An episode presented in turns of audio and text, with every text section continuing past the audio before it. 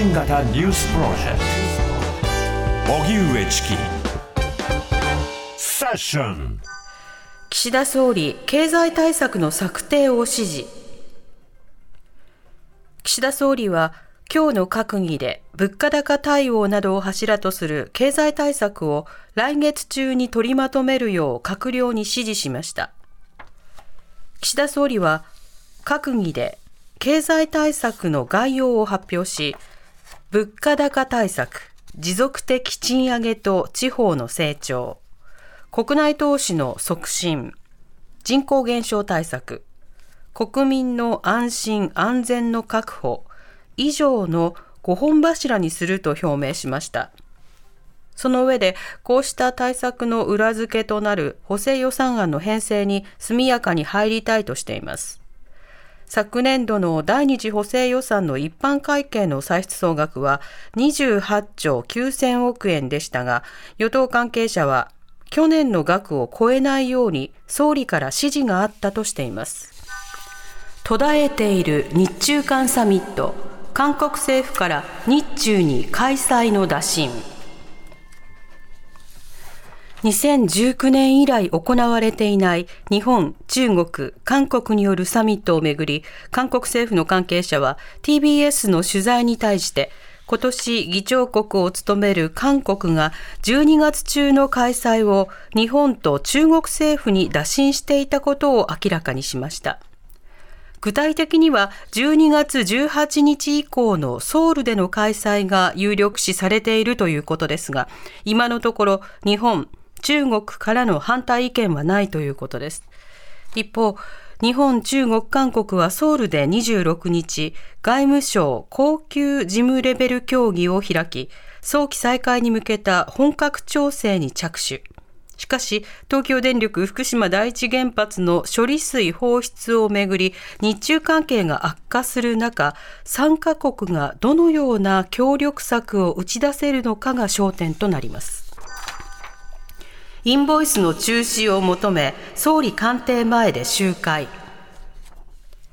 じゅうがつから始まる消費税のインボイス制度の中止を求めるフリーランスらは昨日、総理官邸前で集会を開き、実質的な増税だなどと抗議の声を上げました。集会は、インボイス制度を考えるフリーランスの会が主催。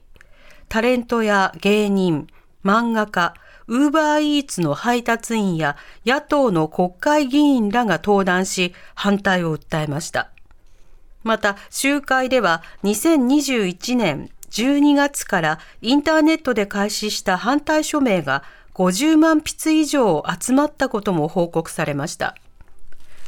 インボイスの発行には税務署への登録が必要で、売上高が年せんまんえん以下の免税事業者が登録した場合、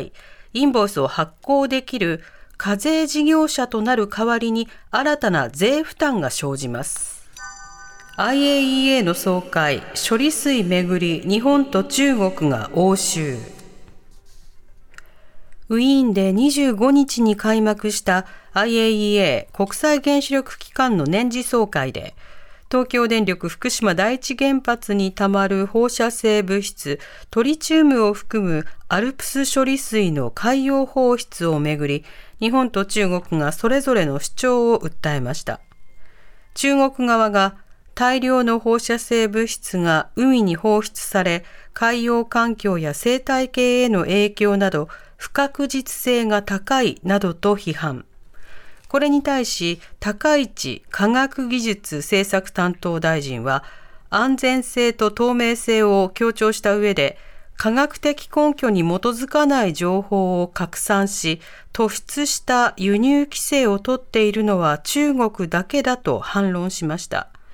日本と中国はそれぞれの答弁権を行使し、主張の応酬となりました。進む円安。一時いちドルひゃくよんじゅうきゅうえんだいに。今日の東京外国為替市場では円安がさらに進んでいて、円相場は一時いちドルひゃくよんじゅうきゅうえんだいまで下落し、去年じゅうがつ以来およそじゅういっかげつぶりの円安水準となりました。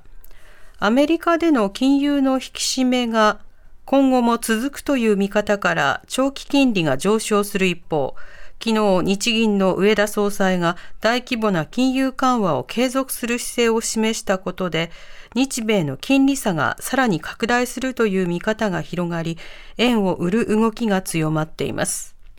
午後よじ現在はいちドルひゃくよんじゅうきゅうえんじゅうよんせんからじゅうきゅうせんで取引されています。一方、東京株式市場日経平均株価は昨日に比べてさんびゃくろくじゅうさんえんほど安い さんまんにせんさんびゃくじゅうごえんごせんで取引を終えました。